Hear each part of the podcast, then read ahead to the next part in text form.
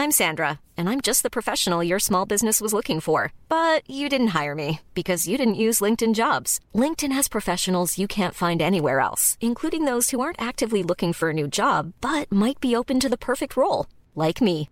In a given month, over 70% of LinkedIn users don't visit other leading job sites. So if you're not looking on LinkedIn, you'll miss out on great candidates like Sandra. Start hiring professionals like a professional. Post your free job on linkedin.com slash spoken today. Heraldo Radio. La HCL se comparte, se ve y ahora también se escucha. Inicia las noticias de la tarde con Jesús Martín Mendoza en Heraldo Radio.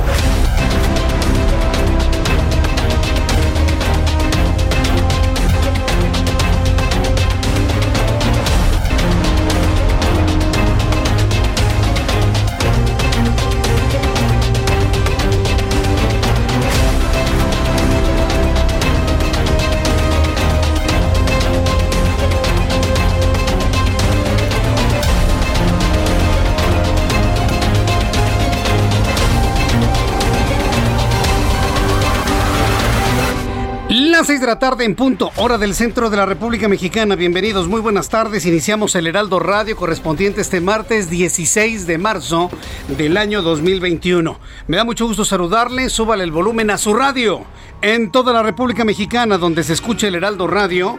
Soy Jesús Martín Mendoza y esta es la información más importante que ha ocurrido en México y en el mundo a esta hora.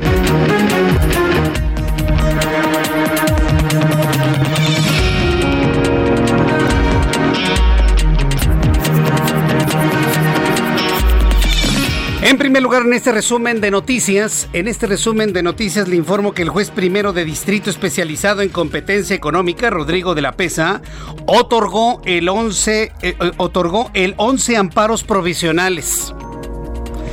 En el marco de igual número de juicios de amparo para dejar sin efecto las reformas constitucionales de la ley de la industria eléctrica. No es uno, no son dos, no son tres amparos, son once amparos. No tiene manera de salir adelante la reforma innecesaria del presidente López Obrador que le ordenó al Poder Legislativo. Hay 11 amparos en el marco de igual número de juicios de amparo para dejar sin efecto las reformas constitucionales a la ley de la industria eléctrica que restringen la participación del sector privado en la materia y fortalecen la atribución de la Comisión Federal de Electricidad en el mercado eléctrico. Son 11 los amparos. Sorprendente la cantidad. Y bueno, pues evidentemente hay alguien que no puede dormir. Se lo puedo asegurar. Más adelante aquí en el Heraldo Radio le voy a tener todos los detalles de lo que se conoce hoy sobre estos 11 amparos para impedir que el despropósito de reforma a la ley de la industria eléctrica vea la luz. Mientras tanto, el presidente de este país anunció que el ex, exdirigente del sindicato petrolero Carlos Romero de Champs presentó este martes su renuncia como trabajador activo de Pemex y aseguró que lo hace por voluntad propia y también por un exhorto que le hizo el gobierno. Esto fue lo que dijo el presidente de este país. Quiero informarle al pueblo de México que a partir del el día de hoy, el señor Romero de Champs ya presenta su renuncia, es decir, deja de ser trabajador activo de Pemex. Eso lo hace por voluntad propia y también por un exhorto que le hicimos. ¿Y qué, presidente? ¿Ya? ¿Tan tranquilo a su casa? No puede ser. No, no podemos jugar con este tipo de cosas. Entonces imagínense ante lo que estamos. En las noticias con Jesús Martín de este martes 16 de marzo, imagínense nada más lo que estamos en este momento visualizando. Que el señor Romero de Champs ya renunció. Entonces, si ya renunció, entonces ya se va tan tranquilo a su casa. No, que lo investiguen. Que lo investiguen. ¿A poco se va a ir impune? ¿A poco se va a ir impune el propio Carlos Romero de Champs? Es pregunta. ¿Va a dejar usted que se vaya impune de todos los delitos que se le adjudican? Los que digan que evidentemente hay como un hombre que ha gozado de lo bueno y de lo mejor. O sea, si ya renunció, se va, entonces borrón y cuenta nueva. No puede ser. La tapadera, la tapadera de hombres que necesitan dar declaraciones a la justicia de los delitos o de las condiciones, de las cuestiones que se le, que se le consultan o que se le imputan. Más adelante le voy a tener detalles de esto y le invito para que nuestra cuenta de Twitter, arroba Jesús Martín MX, me dé su opinión. Mujeres de Morena acusaron a la dirigencia nacional del partido de traicionar los partidos de ese, los principios del partido Morena y caer en una gran simulación al imponer a Félix Salgado Macedonio como candidato a la gubernatura de Guerrero. Yo le hablaba ayer de la disidencia, le hablaba ayer de la disidencia de las mujeres de Morena. Mediante una carta pública, las militantes integrantes de la Red Feminista para la Transformación advirtieron que van a emprender una lucha intensa para impedir que Salgado Macedonio gane la elección en Guerrero. La disidencia, no sabe qué fresco se escucha esto. Una disidencia dentro del movimiento de regeneración nacional. Hombres y mujeres que creyeron que ese partido político iba a enarbolar lo mejor de la izquierda, se equivocaron. Estos hombres y mujeres están reaccionando de esta manera. Hay disidencia en Morena y es una disidencia femenina. Más adelante le voy a tener todos los detalles de qué manera han levantado la voz en contra del hombre acusado de cinco violaciones, Félix Salgado Macedonio. Flavio Sosa, ¿se acuerda usted de Flavio Sosa Villavicencio, militante de Morena, y César Mateos Benítez, expreso político, presentaron una denuncia contra Felipe Calderón Hinojosa por traición a la patria, financiamiento al terrorismo y los delitos que lleguen a configurar ante la Fiscalía General de la República? ¿Qué se me hace que yo también voy a presentar las mismas denuncias con el que está en funciones, ¿no? Digo, a ver, señores de la oposición, ¿dónde están? No los veo. PRD, PRI, Movimiento Ciudadano, PAN, ¿dónde están? ¿Por qué no han hecho lo propio? Si el señor está hablando y está imponiendo un, eh, un documento traído del foro de Sao Paulo. A ver, es donde yo quiero ver a la oposición, es donde yo quiero ver a la oposición. Mientras tanto, Jorge Alcocer Varela, quien tiene el cargo de secretario de Salud, anunció que ante un posible regreso a clases presenciales, las autoridades sanitarias y de la SEP analizan la reducción en la duración de las clases, así como las medidas sanitarias a aplicarse en los alumnos y una adecuada ventilación en los planteles. Así lo dijo el secretario de Salud, la secretaria, el secretario de Salud de este país. El gobierno de México y en particular eh, con el grupo asesor científico en conjunto, desde luego, con la Secretaría de, Educación Pública, afinan la estrategia de apertura de las escuelas, teniendo decisiones, muchas de ellas como sería reducir el tamaño de las clases, si los niños deben o no usar cubrebocas y cómo garantizar una ventilación adecuada, entre muchas otras acciones. Como gobierno tenemos la responsabilidad. es, suficiente del señor Alcocer, nos va a dormir. Además están hechos bolas. ¿Qué tiene que estar hablando el señor secretario de Salud de acciones de la Secretaría de Educación Pública? ¿Se da usted cuenta? Alcocer no aparece, se la pasa dormido todas las tardes. Cuando aparece no habla de lo que tiene que hablar y cuando habla, habla de asuntos de la Secretaría de Educación Pública. Es increíble lo que, lo que hemos escuchado. Suficiente lo que hemos escuchado del señor Alcocer. Mientras tanto, el coordinador general del Sistema de Aguas de la Ciudad de México, Rafael Carmona Paredes, anunció el retiro de cuatro concesiones a empresas particulares encargadas del cobro del servicio de agua potable en la capital desde 2004, por lo que el propio sistema de aguas y la tesorería van a asumir esas funciones. Así lo anunció el coordinador de Saxmex, Rafael Carmona. Los contratos de estas cuatro empresas llegan a su fin el 31 de mayo del 2021.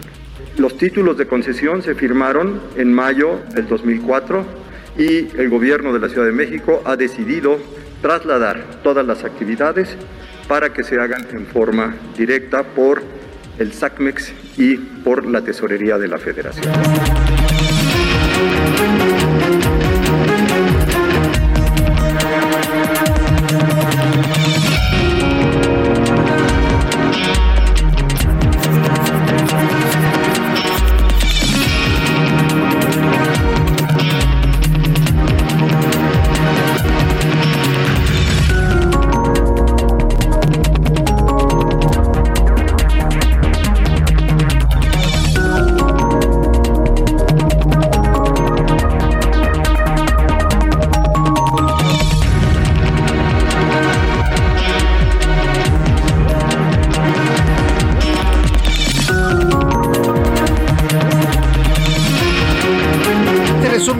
Noticias le informo que José Medina Mora, presidente de la conferencia de la Confederación Patronal de la República Mexicana, recomendó abrir el diálogo en el Poder Legislativo para realizar modificaciones a la ley eléctrica del Ejecutivo que no permitió el debate.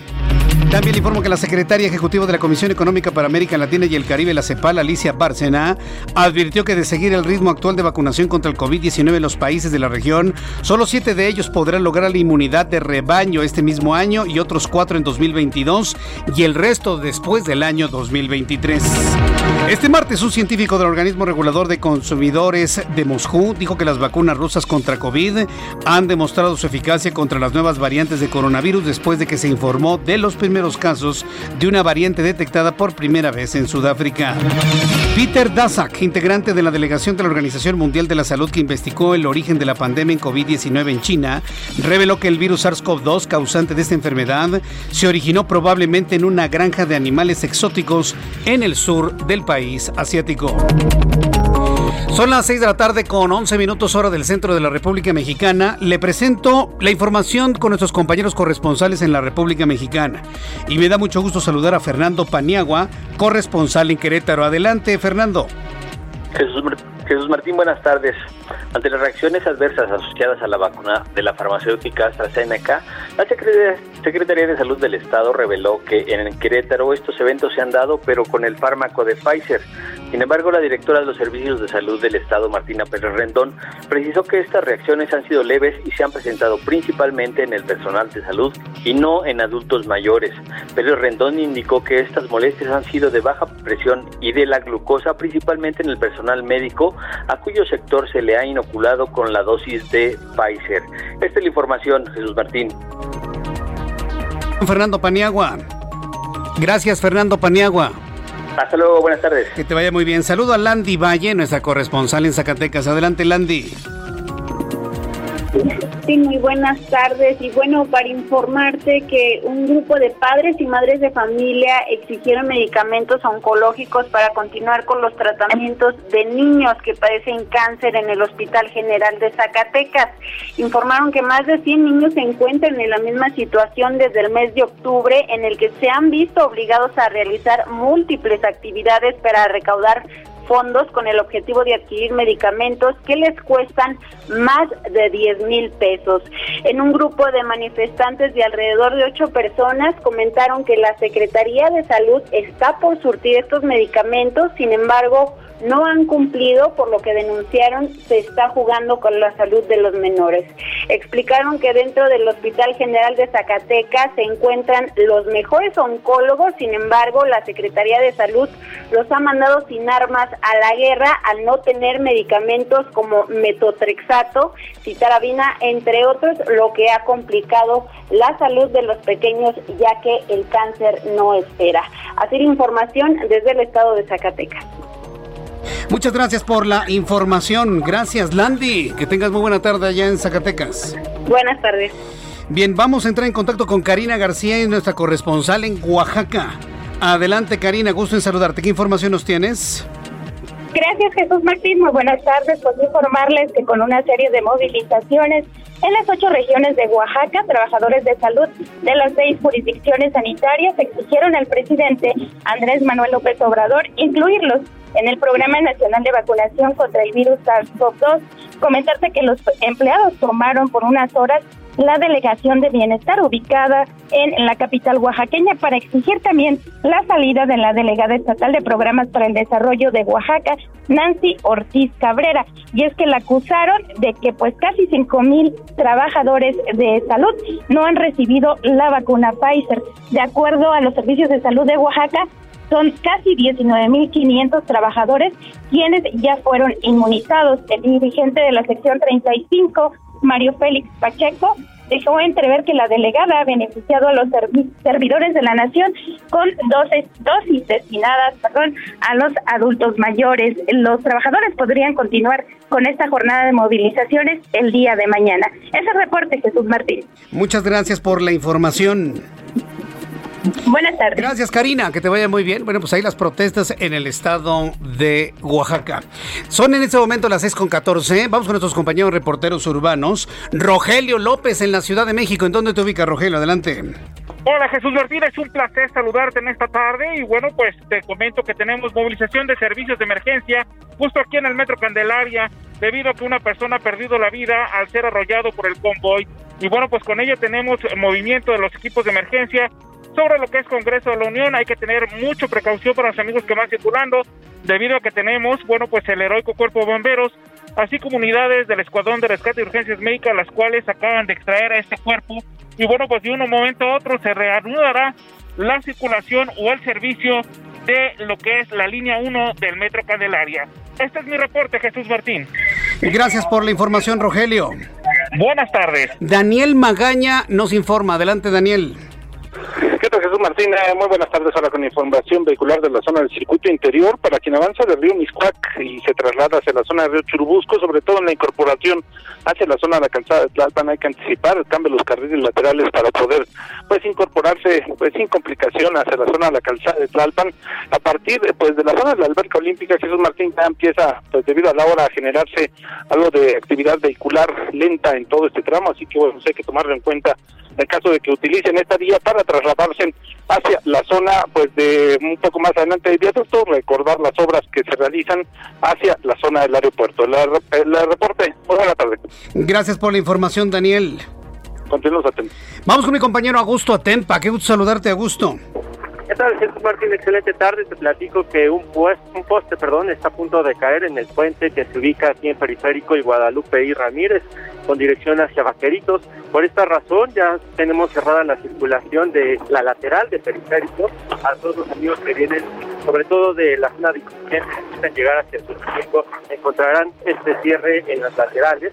Hay que tener en cuenta que ya los bomberos están trabajando en este punto para poder retirar este poste este poste que era una señalítica para todos aquellos automovilistas que buscaban llegar hacia esa zona de eh, Xochimilco. Es el reporte que yo te tengo desde este punto, vamos a continuar muy pendientes. Muchas gracias por la información, Augusto. Estemos pendientes. Son las 6 de la tarde con 16 minutos. Vamos con nuestros, eh, vamos precisamente con Abraham Arreola, quien nos informa lo que sucedía un día como hoy, 16 de marzo, en México, el mundo y la historia. Adelante, Abraham.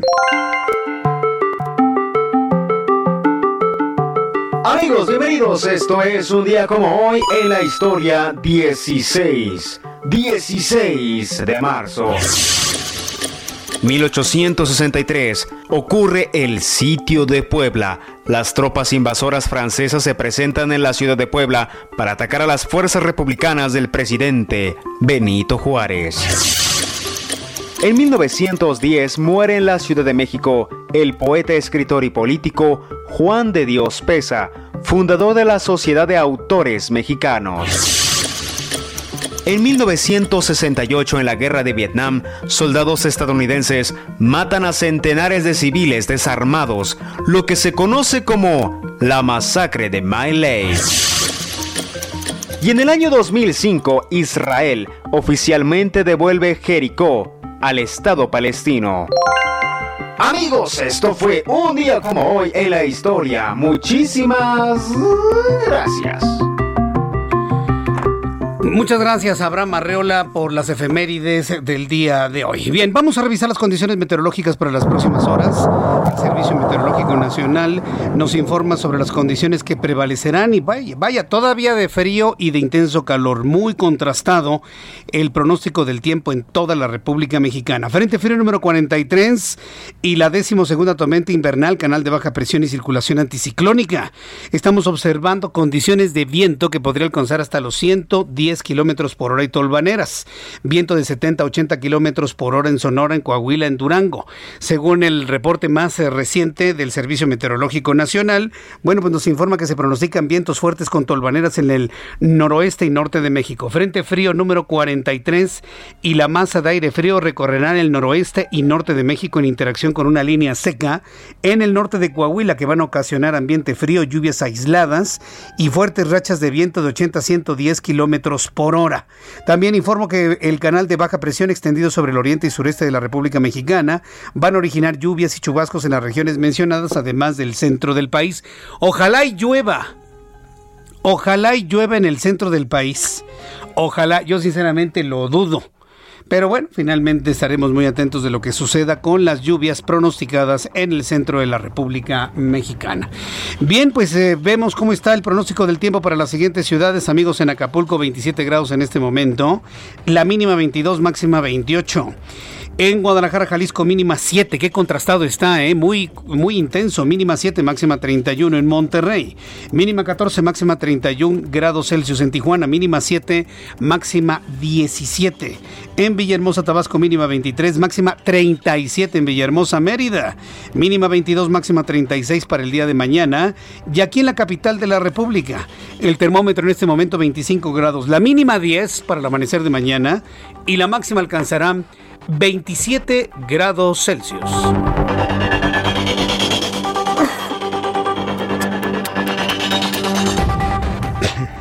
Ya son las 6 de la tarde con 20 minutos, las 6 de la tarde con 20, hora del centro de la República Mexicana.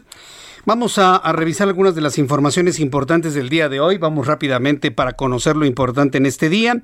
Dos jueces especializados en competencia económica han concedido al menos 27 suspensiones provisionales, es decir, suspensiones provisionales, es decir, se va a analizar el juicio de amparo, si este es procedente, entonces se da la suspensión definitiva.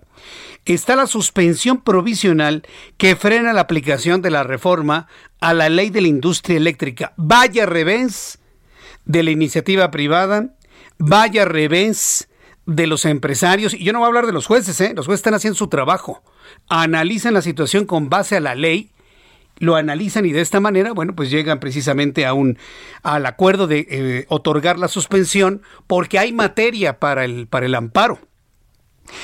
Rodrigo de la Pesa López Figueroa y Juan Pablo Gómez Fierro son jueces primero y segundo de distrito en materia administrativa especializado en competencia económica, radiodifusión y telecomunicaciones. Y de esta manera han dictado casi 30 resoluciones en efectos generales para suspender la aplicación del decreto que modifica la ley de la industria eléctrica publicado el 9 de marzo.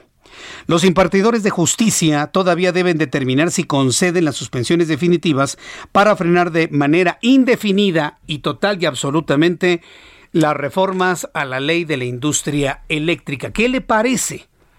López Obrador está verde ya le ordenó a la Suprema Corte de Justicia de la Nación, porque el hombre no puede respetar la libertad de los poderes, no puede respetar la independencia de los poderes de la Unión, ya le ordenó a Arturo Saldívar que quiere castigar a estos jueces. ¿Y qué le contesta Arturo Saldívar? Yo espero que se mantenga Arturo Saldívar en esa tónica. ¿eh? Yo espero que Arturo Saldívar se mantenga. Y se lo decimos desde aquí, manténgase Arturo Saldívar.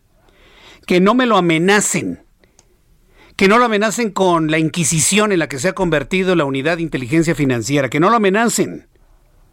Y haga usted lo que tiene que hacer. Si no hay elementos para revisar el asunto, no los hay, punto.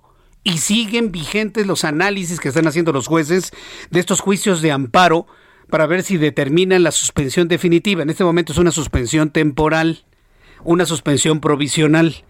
Pero estamos hablando de 27 ya en total. En este momento han sumado 27 suspensiones provisionales para frenar la aplicación de las reformas a la ley de la industria eléctrica. Así que bueno, pues vamos a estar muy atentos de ello también lo que finalmente determine la Suprema Corte de Justicia de la Nación y el Consejo de la Judicatura, que finalmente recaerá en ellos el análisis del actuar de los jueces. No puede, no se le puede amenazar hacia los jueces que determinen algo que no le conviene al inquilino del Palacio Nacional y entonces los meses te, te voy a castigar, ¿eh? Vamos a revisar si fue tu atribución. Claro que es su atribución. López Obrador está atacando de manera flagrante una de las más grandes herramientas que tenemos usted, usted, usted, yo, tú, todos. El juicio de amparo. ¿Para qué existe el juicio de amparo? Para defendernos de las arbitrariedades de la autoridad. Para eso sirve. Para eso fue creado. Hay una gran cantidad de juristas en este país que dan la vida y defienden el juicio de amparo.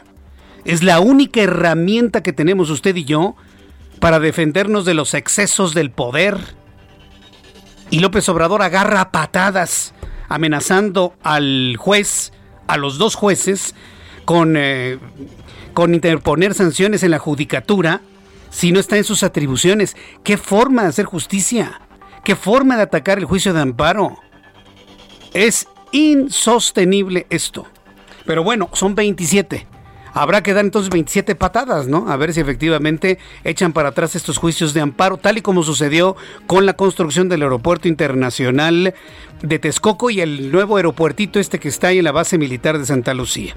Voy a a los anuncios, le tengo más información importante aquí en el Heraldo Radio después de los anuncios y le invito para que me escriba a través de nuestra cuenta de YouTube Jesús Martín MX. Escuchas a Jesús Martín Mendoza con las noticias de la tarde por Heraldo Radio, una estación de Heraldo Media Group.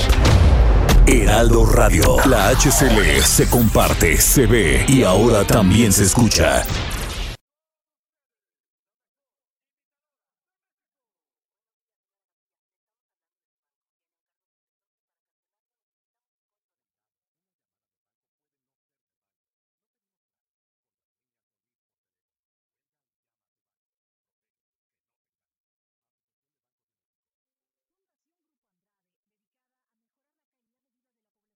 Heraldo Radio. La HCL se comparte, se ve y ahora también se escucha. Escucha las noticias de la tarde con Jesús Martín Mendoza. Regresamos.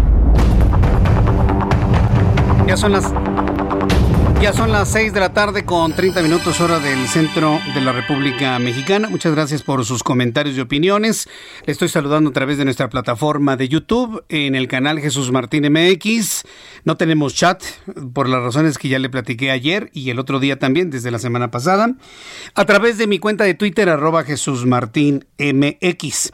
Bueno, pues ya le hablé de las 27 suspensiones provisionales en contra de la reforma de la industria eléctrica. Quiero informarle que la Fiscalía General de la República desconoce cuántas carpetas de investigación hay contra Romero de Champs. Qué declaración ¿eh? de la oficina del señor Alejandro Gertz Manero. Qué declaración que no sepan cuántas denuncias hay en contra del señor Deschamps. El Frente Nacional Petrolero reveló que a dos años de la primera denuncia penal contra el ex líder del sindicato petrolero Carlos Romero Deschamps, la Fiscalía General de la República no ha dado a conocer cuántas carpetas de investigación tiene abiertas. Imagínese, no puede haber ni siquiera transparencia en un asunto tan fundamental y elemental como es este, el de saber cuántas carpetas de investigación hay en contra de Carlos Romero de Champs, noticia principal del día de hoy. Sergio Morales Quintana, dirigente de este frente, aseguró que durante los 26 años que duró al frente del sindicato, Carlos Romero de Champs nunca rindió cuentas de las cuotas retenidas a los trabajadores de Pemex y mucho menos de los gastos que se hicieron con estos recursos, lo que hace evidente un enriquecimiento ilícito por parte del líder petrolero. ¿Y sabe quién está en conocimiento de eso? El presidente de este país, que pretende, anunciando de que renuncia a Romero de Champs, darle borrón y cuenta nueva. No, no, no, no. A ver, señores petroleros, ¿se van a quedar ustedes con un palmo de narices? A ver, señores petroleros, trabajadores de Pemex, ¿se van a quedar así, con los brazos cruzados? ¿De verdad? Sergio Morales Quintana eh, dirigente de este frente aseguró que durante los 26 años que duró al frente del sindicato, 26 años, un líder sindical, Carlos Romero Deschamps nunca rindió cuentas de las cuotas retenidas a los trabajadores de Pemex, y mucho menos de los gastos que se hicieron con ese dinero, con esos recursos, lo que hace evidente su enriquecimiento. Importante recordar que durante su conferencia matutina de este martes, el presidente de México anunció la baja de Romero Deschamps como trabajador activo de Pemex y reiteró que la investigación en su contra le corresponde llevarla a la Fiscalía General de la República. Pero mire, la Fiscalía General de la República es también otro, otro guiñol, ¿no? Del gobierno federal. Sí, sí, lo digo así. Con todo el dolor de mi corazón para la gente buena que trabaja en la Fiscalía General de la República. Conozco gente buena, conozco gente importante, rescatable en la Fiscalía, y porque el fiscal está, mire así, postrado ante el Tlatoani, todos pagan justos por pecadores, de verdad que no es justo. A mí me enoja esta actitud de la Fiscalía General de la República sobre todo porque conozco gente buena dentro de la fiscalía. Y ahora resulta que, bueno, pues van a, van a, van a hacer una investigación, pero lo van a exonerar, va a haber, no, no, ninguna investigación, no, de ninguna manera. Y por ahí va el asunto, ¿eh? Por ahí va el asunto. Lo van a exonerar, van a decir, no, no, no, el señor viene, bien, de lo mejor que tiene el país. Yo nada más le pido a los petroleros, a los trabajadores petroleros, que no se dejen que se armen de valor, así como ya hay una disidencia dentro de Morena y dentro del equipo del presidente, ya hay disidencia, ustedes también reclamen lo que es suyo, ¿eh? No permitan que se diluya en el olvido su dinero, señores petroleros. No lo permitan. Y presionen a Hertz Manero, ¿eh? Para que haga una investigación clara y que no quepa lugar a dudas. Anótenlo bien en monitoreo de la fiscalía, anótenlo bien, bien, bien, bien, bien, para que no se pierda ni un punto ni una coma de lo que estoy diciendo. Y le estoy diciendo a quienes llevan el monitoreo, ah, sí, porque llevan un monitoreo y ponen Jesús Martín Mendoza, Heraldo Radio, dijo que. Señores, lo sé, lo sé. Bueno, pues anótenlo muy bien. Anoten muy bien que yo pido que el fiscal general haga una investigación a fondo como es debido y no lo vayan a exonerar a Carlos Romero de Champs. O si no, los petroleros se van a ir a plantar a la Fiscalía General de la República hasta que ustedes investigan lo que tienen que investigar. En otro asunto, luego de que el dirigente de Morena, Mario Delgado, lo acusara de robarse el expediente de la denuncia contra Félix Salgado Macedonio por presunta violación de una mujer, el ex fiscal de Guerrero, Javier Olea, aseguró que él no se robó absolutamente nada y que le contesta, ¿eh? A Mario Delgado, aunque sí tiene una copia del mismo. Recordó que le dijo al gobernador Héctor Astudillo que iba a judicializar la carpeta, pues el simple señalamiento de la víctima era suficiente para dictar una orden de aprehensión y que se ordenara prisión preventiva oficiosa.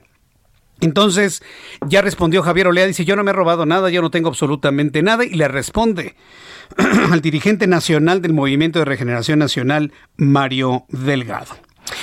Son las 6 de la tarde con 35 minutos hora del centro de la República Mexicana. Vamos con las noticias de COVID-19, que también usted me ha estado pidiendo esta información. Hay un nuevo lote con 667.827 dosis de vacuna contra coronavirus.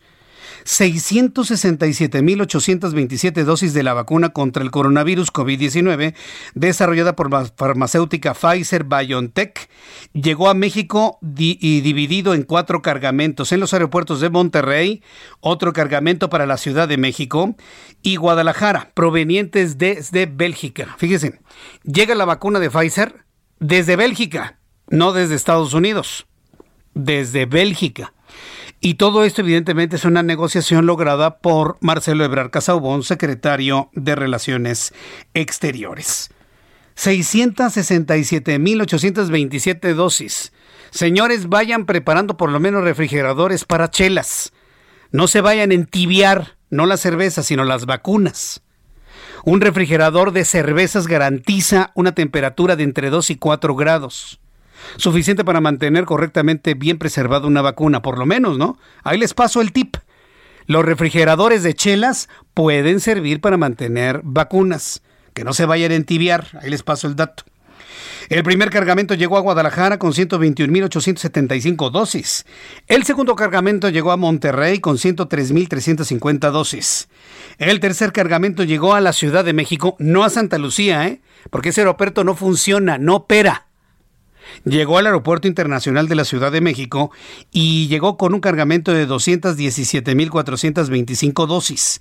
Y se espera la llegada de un cuarto de un cuarto bloque, o lote a Querétaro con 225.225 dosis de vacuna de Pfizer BioNTech. Entonces, ya está usted informado sobre las vacunas que habrán de llegar hasta estos cuatro puntos de la República Mexicana. Marcelo Ebrard, sin duda alguna, es el, el secretario de Relaciones Exteriores, pero es el personaje de la noticia. Se enfunda como secretario de Relaciones Exteriores o como secretario de Salud ante la inoperancia de Jorge Alcocer. Jorge Alcocer no opera, no es un hombre que esté resolviendo problemas. Nada más da declaraciones cuando lo convocan y eso me a medio dormir porque luego empieza con algo y luego se va a su infancia y luego regresa al futuro y luego regresa a la infancia y nunca habla de lo que tiene que hablar. Bueno, el secretario de Relaciones Exteriores, Marcelo Ebrard, también secretario de Salud, anunció que ya empezaron varios países los estudios de la fase 3 de vacunas contra COVID-19 para su aplicación en menores de edad, que entre abril y mayo México podría sumarse a ese esquema. Es decir, si México se suma a un esquema de pruebas de vacuna, ¿qué es lo que gana México? Dosis gratis. Así de sencillo. ¿Qué gana México al sumarse a esas fases? Vacunas gratis por parte del laboratorio. Ebrar Casaubón explicó que los estudios en curso corresponden a las vacunas de Pfizer, Novavax, Moderna, CanSino y Sinopharma, por lo que México buscará albergar al menos uno de estos estudios y que las negociaciones se encuentran muy avanzadas, por lo que la próxima semana podría ser un anuncio al respecto. Esta mañana, Marcelo Ebrard comentó lo siguiente. Hay varios estudios en curso, fases 3, para menores de 18 años. Pfizer mismo Novavax, Moderna, CanSino, Sinopharm. Eh, y lo que estamos buscando es que en México haya alguna de estas fases 3, esa es la instrucción que tengo. Y el objetivo es que México sea parte, cuando menos de una, y si se puede de varias, mejor. Entonces, semana entrante yo estaré informando de ello. Nuestro propósito es que en abril, mayo, México entre a una de estas fases 3. Esto. Esto fue lo que comentó Marcelo Ebrard, el secretario de Relaciones Exteriores. Entonces, bueno, pues México está negociando más vacuna. México está negociando más vacuna precisamente para tener la posibilidad de tener vacunas de estas de estas farmacéuticas. Esta mañana, el presidente de la República, Andrés Manuel López Obrador, dijo que luego de que Campeche regrese a clases presenciales, se podrán sumar otros estados. Agregó con el, el nuevo envío de vacunas, se va a poder proteger a todos los adultos mayores de esa entidad. Vamos a escuchar lo que dijo esta mañana. He dado instrucciones para que se adelanten los apoyos destinados a las sociedades de madres, de padres de familia, del programa Escuela es Nuestra, para que con esos recursos se arreglen los planteles educativos en estos días antes de el regreso a clases. Y de esa forma, una vez que comience Campeche, vamos a ir incorporando a otros estados. Bueno, pues así despacito lo comentó el presidente de la República sobre el regreso a las clases presenciales. El presidente está insistiendo en hacer un regreso presencial a clases del cual los padres de familia en realidad no están muy de acuerdo que digamos, ¿eh? No están muy de acuerdo que digamos, pero bueno, finalmente eso fue lo que comentó. Yo se lo presento para que vea usted las prisas que tienen las prisas que tienen. Entonces, esta mañana el presidente de la República dijo que luego de que Campeche regrese a las clases presenciales se podrán sumar otros estados y agregó que el nuevo envío de vacunas se va a proteger a todos los adultos mayores de esa entidad. Más adelante le voy a informar que Chiapas cerrará playas. Eh, le voy a informar que Chiapas cerrará playas por un mes para evitar COVID-19 pese a estar en semáforo verde. Es decir, el estar en semáforo verde no es ninguna garantía, ninguna absoluta, de que usted ya pueda regresar a su vida normal. Y la prueba está en, el estado de Chiapas. El estado de Chiapas va a cerrar playas aún estando en color verde. Si va a cerrar playas estando en color verde, dígame usted qué garantía tenemos de que los niños regresen a la escuela en semáforo en verde. Bien, pues esto es lo que, lo que finalmente se ha, se ha comentado sobre ello. Muchas gracias, mi querido Orlando. Gracias, Orlando. Entonces, bueno, yo se lo dejo esto al ratito, le voy a tener todos los detalles de lo que se ha informado desde el estado de Chiapas, con la idea de que usted esté muy pendiente de este tipo de criterios, decisiones que se están tomando en torno al semáforo en verde y el posible regreso a clases. Cuando uno regresa a clases, ¿qué es lo que uno busca?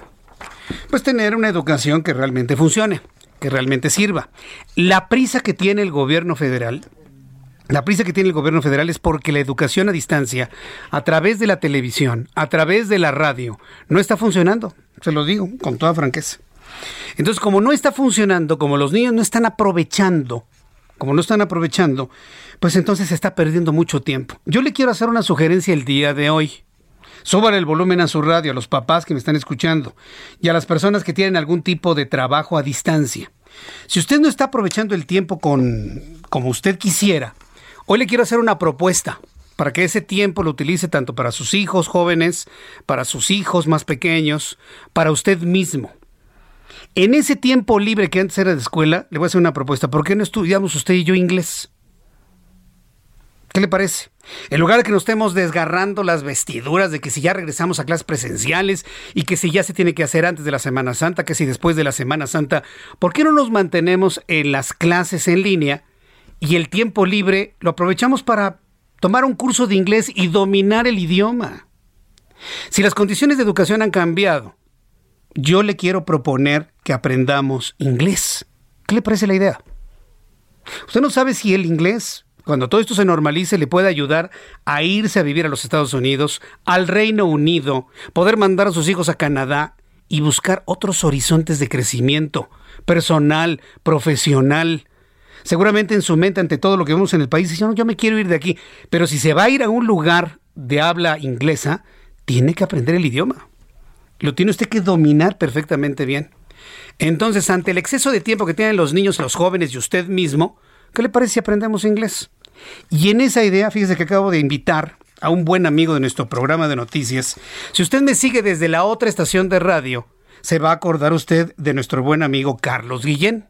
Carlos Guillén es director de Natural English, a quien, eh, eh, perdón. Sí, aquí estamos para ah, bienvenido, mi querido Carlos, bienvenido. Así es. Sí, entonces eh, es COE, sí, finalmente esto es COE, que me va, nos va a platicar de un método de aprendizaje diferente que diferencia las demás escuelas. A mí la verdad me da mucho gusto recibirte, mi querido Carlos. Gracias. Porque la idea finalmente es, tenemos tiempo libre, pues vamos a aprender inglés, vamos a aprovechar el tiempo de una manera muy adecuada, ¿no? Totalmente de acuerdo contigo, con toda la parte del inglés, que es una herramienta indispensable, garantizado al 100%, que desde la primera clase ya estás conversando en inglés, Jesús Martín. Pero a ver, una, cosa, yo he visto algunos cambios, ahora veo que me hablas de COE, ¿qué es eso de COE? Así es, hemos evolucionado totalmente en el mercado, ya llevamos 32 años ¿sí? Capacitando ejecutivos, profesionistas, empresarios, personas que no tienen tiempo, que se les ha negado el inglés o que lo quieren perfeccionar, Jesús Martín. El inglés es una necesidad. Sí, sí. Yo diría que es una obligación hablar inglés en estos tiempos tan cambiantes y más ahorita, ¿no? En pandemia. Quédate aprendiendo inglés en casa o desde tu trabajo. Te puedes conectar vía online 100%. COE es hablar inglés en menos tiempo con resultados, ya que nuestro programa es un programa Fast and Easy que es un programa diseñado para cada persona. Fast and easy, es decir, rápido y fácil. Exacto, fácil y rápido. Fácil y rápido. Sin estudios convencionales, dejamos la, gramática, la tediosa y aburrida gramática hasta el final, ¿sí? Y utilizamos técnicas de superaprendizaje que te van a permitir dominar el inglés en menos tiempo con resultados. Fíjate muy bien, tenemos la técnica de asociación de imágenes y colores. O sea, como aprendimos el español, totalmente. Nos vas a enseñar el inglés con este método COE. Así es, alta fijación repetitiva, así como aprendimos tú y yo a hablar el español, escuchando, visualizando y repitiendo. ¿Sí? Y lo que tiene que ver con programación neurolingüística. O sea, identificamos el estilo de aprendizaje de cada persona. Si tú eres visual, si eres auditivo o eres kinestésico. Dependiendo el estilo de aprendizaje, va a ser más fácil, práctico, divertido. O sea, ustedes no ven a sus alumnos como una masa igualita, ¿no? No. Van bien, van personalizando la enseñanza del idioma inglés. Totalmente de acuerdo. Es un programa diseñado para cada persona.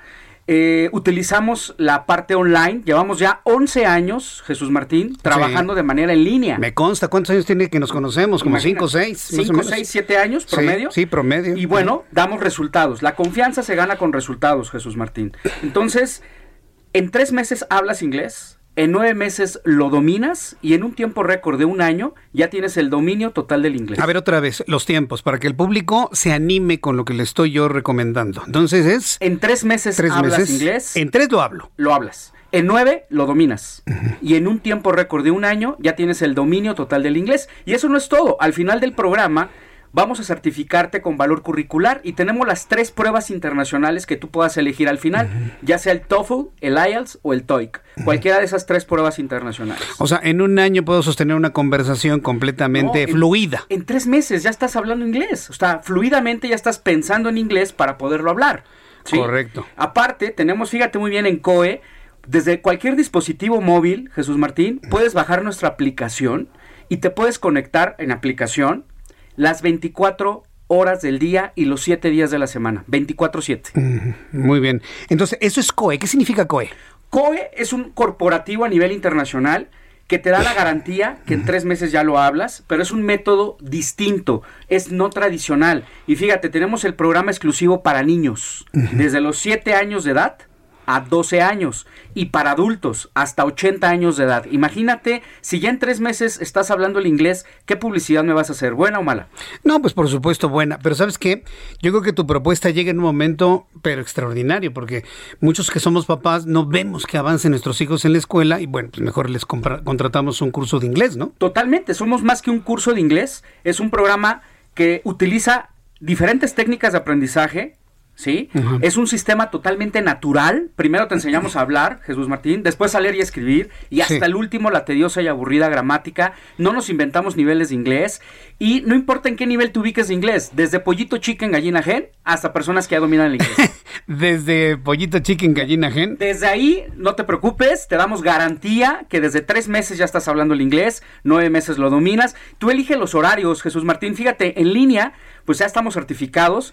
Somos una empresa que ya tiene la plataforma online, ya 11 años de experiencia. O sea, imagínate, ya, ya no nos van a venir a contar cómo se hace esto de las clases en línea. Ya llevamos 11 años. ¿Cómo les ha ido eh, con esto de las, clases en línea? Totalmente eh, diferente. La gente acude más, tiene más tiempo. Hay horarios desde las 7 de la mañana te puedes conectar hasta las 9 de la noche de lunes a viernes y los sábados de 8 de la mañana a 4 de la tarde. Eso es verdad. Yo desde que conozco a Carlos Guillén, sus clases han sido en línea. No, no es el sistema tradicional de ir a un aula, estar en un pizarrón, sino todo a través de la tecnología que hoy se ha vuelto de moda, por cierto. Así es, tanto en línea como en la aplicación desde cualquier dispositivo móvil te puedes conectar donde y donde tú quieras, ¿no? O sea, realmente es flexible, programable, rotativo, tú eliges los horarios cada semana, va, enfocado a ejecutivos, profesionistas y empresarios, personas que no tienen tiempo, que se les ha negado el inglés o que lo quieren perfeccionar, Jesús Martín. Eso me parece muy bien, yo creo que es una forma ante la falta de eficiencia de las otras clases, pues ir a un programa, ya no digo curso, ¿eh? ir a un programa de aprendizaje de inglés tecnológico, avanzado y sobre todo donde ustedes nos están garantizando que verdaderamente funciona. Ahora, siempre que tú vienes, yo te pido que nos des una promoción. Ok. A ver, platícanos de qué se trata. ¿Qué nos tienes el día de hoy? Claro que sí, Jesús Martín. Para tu público, querido, es decir, toda la gente que realmente tenga el interés, la necesidad y que quiera aprender el inglés ya en este momento, pueden mandar un WhatsApp llamada de texto, digo, perdón, un mensaje de WhatsApp con la palabra inglés. Inglés. O mensaje de texto o llamada perdida y van a recibir un 50% de descuento en todos los pagos mensuales. Vaya preparando su papel y lápiz para anotar el número de WhatsApp. Así es. Fíjate muy bien, es el 5555 sí. 0202 52. Ahí está facilísimo. 5555, o sea, son cuatro cinco al principio, 5555 0202 52. Así es, con la palabra inglés WhatsApp, más fácil, eh, mandas el WhatsApp, solamente vamos a dar de aquí a las 7, 5 de la noche. ¿De aquí a las 7, 5? Sí, 7, Para obtener, repítenos cuál es el beneficio. El beneficio es 50% de descuento en todos los pagos mensuales. Y eso no es todo, Jesús Martín. Las primeras 200 personas que en este momento se estén comunicando van a recibir un plan familiar 2 por 1. ¿Sí? Es decir, a mitad de precio puedes invitar a un familiar totalmente gratis. ¿Qué te parece? Muy bien. ¿Habrá personas que quieran más información? ¿En este mismo número telefónico lo pueden pedir? Eh, no, ya con su, ya con el mensajito, ¿De inglés? ya un ejecutivo se va, lo va a contactar, le ah, va a explicar, le va a decir cuál es la promoción. Ah, mira qué bien. Eh, más atención personalizada. Correcto, muy bien. Pero lo más difícil para aprender inglés, Jesús Martín, ¿sabes qué es? Tomar la decisión. Da el primer paso. Es el primer paso, decidirlo, ¿no? Hablar inglés es costoso, pero más costoso es no saberlo. fíjate lo que el, texto, ¿no? O sea, es más costoso no saberlo porque te pierdes de oportunidades de trabajo, de, negocios. De, negocios, de crecimiento. Entonces, repito, el teléfono es el 5555 020252. Le voy a pedir al público que me está escuchando que quieran en este momento eh, involucrarse y participar en este programa de aprendizaje de inglés, a que marquen el siguiente, bueno, que manden un mensaje de WhatsApp con la palabra inglés 5555020252, está muy fácil, 5555020252 y un ejecutivo del equipo de nuestro buen amigo Carlos Guillén se va a poner en contacto con ustedes inmediatamente. totalmente de acuerdo, es una oportunidad. Hablar inglés es, es ya es un camino, es un crecimiento, tanto en la parte laboral, profesional, económica. Y bueno, es una oportunidad. Deja tu mensajito de WhatsApp. Mira, Jesús Martín, ya están llamando. Aquí lo tengo el teléfono. ya, ya, ya, lo tienes ahí. Aquí lo tengo, fíjate muy bien. Aquí están entrando los WhatsApp. Me está mostrando ya todos los WhatsApp que estamos llevando. Mira nada más, hasta te están marcando por teléfono en este momento. En este momento estamos en vivo. Y bueno, lo más difícil para aprender inglés es tomar la decisión. Y fíjate, desde la edad de los 7 años hasta 80 años, o sea que sí se puede aprender inglés en COE. COE es hablar inglés. Manda tu WhatsApp con la palabra inglés al 5555 020252. Carlos Guillén, ¿sabes qué gusto me ha dado el tenerte aquí en el programa? Yo, yo deseo que esta, esta propuesta, esta opción que le hemos dado al público, pues les cambie la vida y a ustedes que les vaya muy bien también, porque finalmente tenemos que reactivar también la economía y qué mejor a través de un programa de aprendizaje de inglés como el que nos ofrece Concoy. Así es, totalmente a nivel internacional, llevamos 32 años, a nivel ejecutivo, a nivel empresarial. Muchas empresas en México nos recomiendan, Jesús Martín. Muy. Entonces es la oportunidad. Visítame en otra ocasión, ¿no? ¿Y, Carlos? Perfecto, ya después traemos un alumno, ¿te parece? Me parece muy bien y platicamos con él. Platicamos en inglés. Entonces manda ya el WhatsApp al 5555 020252. Escuchas a Jesús Martín Mendoza con las noticias de la tarde por Heraldo Radio, una estación de Heraldo Media Group. Heraldo Radio, la HCL se comparte, se ve y ahora también se escucha. Heraldo Radio, la HCL se comparte, se ve y ahora también se escucha.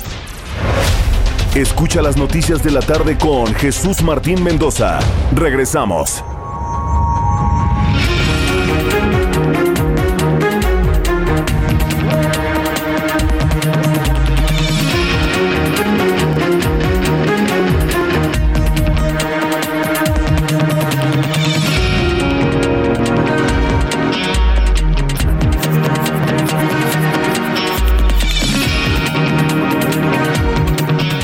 Son las 7 en punto, hora del centro de la República Mexicana. Le presento un resumen con las noticias más importantes.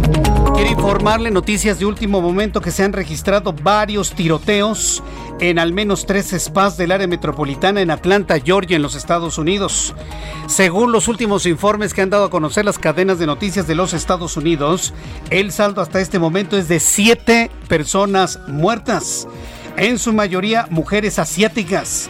Otras dos personas resultaron heridas según información que está corriendo en estos momentos en los medios de comunicación internacionales de los Estados Unidos. En cuanto tenga más información de esta noticia que empieza a girar fuerte en los programas informativos de los Estados Unidos, le voy a tener más información. Tiroteo en al menos tres deportivos, gimnasios, spas en los Estados Unidos, en Atlanta, Georgia. El saldo hasta el momento, siete personas fallecidas. El exgobernador de Puebla, Mario Marín, el gober precioso como lo conocemos, obtuvo del juzgado tercero de distrito del estado de Quintana Roo una suspensión definitiva contra el auto de formal prisión que se le dictó por su presunta responsabilidad en el delito de tortura contra la periodista Lidia Cachón, que derivó en una detención el pasado 3 de febrero. El ex candidato presidencial del PAN, Ricardo Anaya, acusó al presidente de este país el nombre del presidente de este país es Andrés Manuel López Obrador por la crisis económica, por la crisis sanitaria, por su mal manejo de la pandemia de COVID-19 y propuso la realización de una consulta para detener la construcción de la refinería de Dos Bocas y destinar ese dinero a las familias afectadas por la pandemia.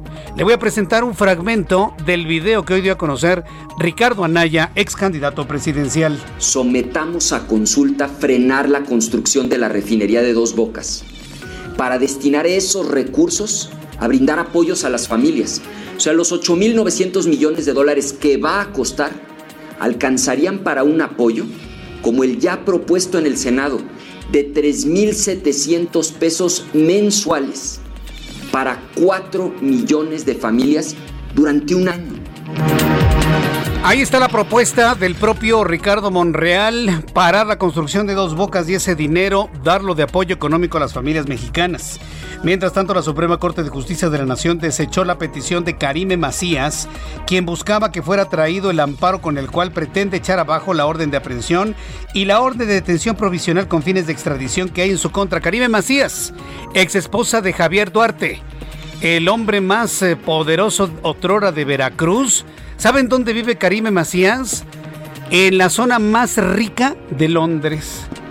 Se codea con la realeza para que vea que los políticos mexicanos quieren ser así como reyes, como emperadores. Y la señora esta, que ni siquiera fungía como funcionaria pública, vive en las zonas más ricas de Londres. Kensington, imagínense nada más. La Villa Real. No, bueno, si viene a México, le va a dar comezón todo, por supuesto.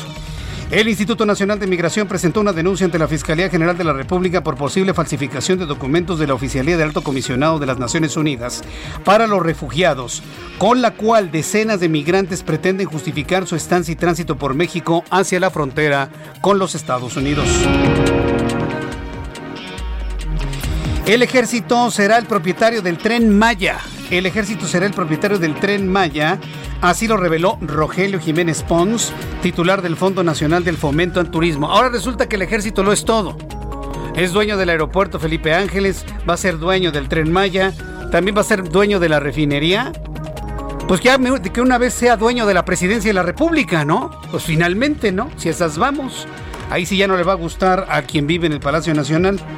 El ejército será propietario del tren Maya, reveló Rogelio Jiménez Pons, titular del Fondo Nacional del Fomento al Turismo, organismo encargado de la obra. Jiménez Pons dijo que todas las ganancias que genera el ferrocarril que operará a partir de 2023 irán directo a las Fuerzas Armadas en lugar de la Hacienda Pública. Víctor Burguet Ortiz, director general del organismo de cuenca de aguas del Valle de México, anunció que debido a la baja de los niveles del sistema Cutzamala se prevé una reducción en el suministro durante la Semana Santa en la Ciudad de México y el Estado de México que podría extenderse hasta mediados del mes de mayo. Al menos siete muertos en el sureste de los Estados Unidos deja una serie de tiroteos que se registraron en tres salones de masaje o conocidos como spas en Atlanta, Georgia. Le reitero la información, hasta el momento se habla de siete muertos a tiros en los spas, mientras que otras tres personas murieron baleadas en el spa del condado de Cherokee. Las cuatro personas asesinadas en el noreste de la ciudad eran mujeres supuestamente de origen asiático, informaron autoridades locales sin aclarar si los episodios de violencia estarían relacionados. El expresidente de los Estados Unidos, Donald Trump, criticó la política migratoria de su sucesor Joe Biden y advirtió que el aumento en la llegada de menores inmigrantes indocumentados a Estados Unidos va a empeorar la situación en la frontera con México.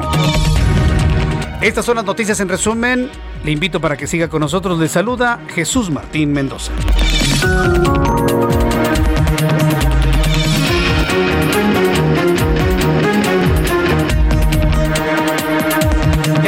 Con 6, las 19 horas con 6 minutos hora del centro de la República Mexicana. Vamos con nuestros compañeros reporteros urbanos, periodistas especializados en información de ciudad. Rogelio López, me da mucho gusto saludarte esta noche. Bienvenido. Es un placer saludarte, Jesús Martín. Y bueno, pues problemas para los amigos que van circulando sobre lo que es la avenida central. Justamente tenemos un bloqueo por parte de vecinos de la zona de Catepec. Y bueno, pues justamente en lo que es la avenida Jardines de Morelos tenemos este bloqueo debido a que los vecinos exigen agua y que se presente el presidente municipal de Catepec. Y bueno, pues con ello tenemos bastante afectación, incluso llega hasta lo que es la avenida 608 para los amigos que vienen procedente de Oceanía, mucha calma debido a que tenemos problemas en la circulación debido a este bloqueo por parte de los vecinos y ellos amagan por pasarse del otro lado o sea que tendríamos problemas en ambas circulaciones y bueno, tenemos afectado lo que es el carril central del Mexibus. Este es mi reporte y con mucha precaución. Con mucha precaución, Rogelio López, muchas gracias. Muy buenas noches. Daniel Magaña, qué gusto saludarte. ¿Dónde te ubicas, Daniel? ¿Qué reporte, Jesús Martín. Pues ahora, pues con información vehicular, en la zona de la calzada de Mita, para las personas que avanzan de José María Rico, también de la avenida Popocatepe, de estos tramos de, del eje 8 sur, bueno, pues con algo de carga vehicular al llegar hacia la zona de pues la incorporación a la avenida Plutarco Elías Calles, el inicio de esta vialidad y bueno, pues más adelante las personas que continúan sobre la calzada ermita, bueno, pues también ya las complicaciones inician un poco antes de llegar hacia la zona del eje 3 Oriente, así que hay que tomarlo en cuenta estos puntos pues problemáticos para quien utiliza la zona de la calzada ermita y el eje 8 Sur para desplazarse hacia la zona oriente de la capital. Les reporte. Muy buenas noches. Gracias por la información, Daniel Magaña. Continuamos a Augusto Atempa, qué gusto saludarte. ¿Dónde te ubicas, Augusto? Jesús Martín, seguimos en la zona sur de la ciudad y que ya te platicaba de este poste que estuvo a punto de caer desde el puente vehicular de Periférico al cruce con Guadalupe y Ramírez. Ya fue retirado por parte de los bomberos, eh, retiraron esta, estructura metálica, pero dejó afectación sobre el periférico desde el viaducto Tlalpan hasta la glorieta de Vaqueritos. Esto para quienes buscaban llegar a la zona de Xochimilco, poco a poco pues se ha ido restableciendo la circulación pero aún hay carga vehicular sobre esta zona. Donde también hay carga vehicular es en los carriles centrales de periférico, desde insurgentes hasta la zona de hospitales, esto por eh, porque muchos automovilistas buscan salir de, la, de los centrales de periférico y por supuesto genera un poco de tráfico. Como alternativa pueden hacer uso de la avenida San Fernando. Jesús Martín, mi reporte. Gracias por la información, Augusto Tempa. Alan Rodríguez, ¿en dónde te ubicamos? Alan, adelante. Pues Martín, amigos, muy buenas tardes. Nos encontramos en estos momentos en la zona de San Ángel, al sur de la Ciudad de México, sobre la Avenida de los Insurgentes, esto frente al Parque de la Bombilla. En este punto, vecinos de la alcaldía de Álvaro Obregón se encuentran realizando un homenaje al exalcalde, al ex delegado de esta alcaldía, Leonel Luna, quien recordaremos falleció este fin de semana. Ya lo están despidiendo, su cuerpo, sus restos y también una imagen que tienen en este punto con porras, con música de mariachi y también participó un motoclub que era, eh, ellos eran amigos de este funcionario público que lamentablemente perdió la vida los días anteriores. Quiero comentarle que ellos se encuentran en ese punto congregados, se trata de aproximadamente 300 personas y este homenaje prácticamente ya está finalizando, han encendido algunas veladoras y también han platicado algunas de sus anécdotas y de sus experiencias sus familiares. Por lo pronto, Jesús Martín, es el reporte que tenemos desde la zona sur de la Ciudad de México. Muchas gracias por la información, Alan Rodríguez. Gracias, Alan. Y saludo a José Ignacio García, él es nuestro corresponsal en el estado de Hidalgo. Vinculan a proceso a un sacerdote por abuso y violación de dos menores en Hidalgo. Bueno, ¿qué, les pasa, sacerdote? ¿Están ustedes enfermos o qué? Y se los dice un integrante de la Iglesia Católica, pero no es posible. No podemos defender esas locuras y esas enfermedades que tienen algunos sacerdotes que tienen que estar tras las rejas el resto de sus vidas.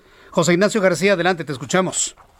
¿Qué tal Jesús Martín? Un saludo a ti y a todo el auditorio que nos escucha, pues para comentarte que el día de hoy la Procuraduría General de Justicia del Estado de Hidalgo informó que fue vinculado a proceso un sacerdote católico identificado como José Luis G.E. por los delitos de violación y abuso sexual agravado contra dos menores de edad en el municipio de Aguadica, ubicado en la zona norte del estado, en la zona de la Huasteca. De acuerdo con la dependencia estatal, el juez ordenó un plazo de tres meses para la investigación complementaria luego de haber sido aprendido la semana pasada por delitos sexuales contra dos infantes del municipio y que fueron denunciados por los familiares de la víctima. La autoridad judicial determinó la prevención, eh, prisión preventiva oficiosa, por lo cual el sacerdote se encuentra internado en el Centro de Reinserción Social de la comunidad de Lima en Jaltocán. Al respecto, la diócesis de, Huejutla suspendió los derechos del ministerio al sacerdote en tanto duren las investigaciones penales correspondientes para deslindar las responsabilidades. El vocero de la diócesis de Huejutla, Jesús Morfín Cartagena, dijo que se han acercado con las víctimas y la fiscalía especializada en estos casos y por ello manifestó que no defenderán a nadie que atente contra la integridad de otras personas, por lo cual han sido informados sobre dicha situación la arquidiócesis de Tulancingo, la máxima autoridad católica de la entidad. El sacerdote detenido estaba al frente de la parroquia de San Juan Bautista en Yaguarica, por lo que la diócesis ha solicitado a la ciudadanía que proporcione mayor información sobre posibles hechos ilícitos cometidos por este clérigo.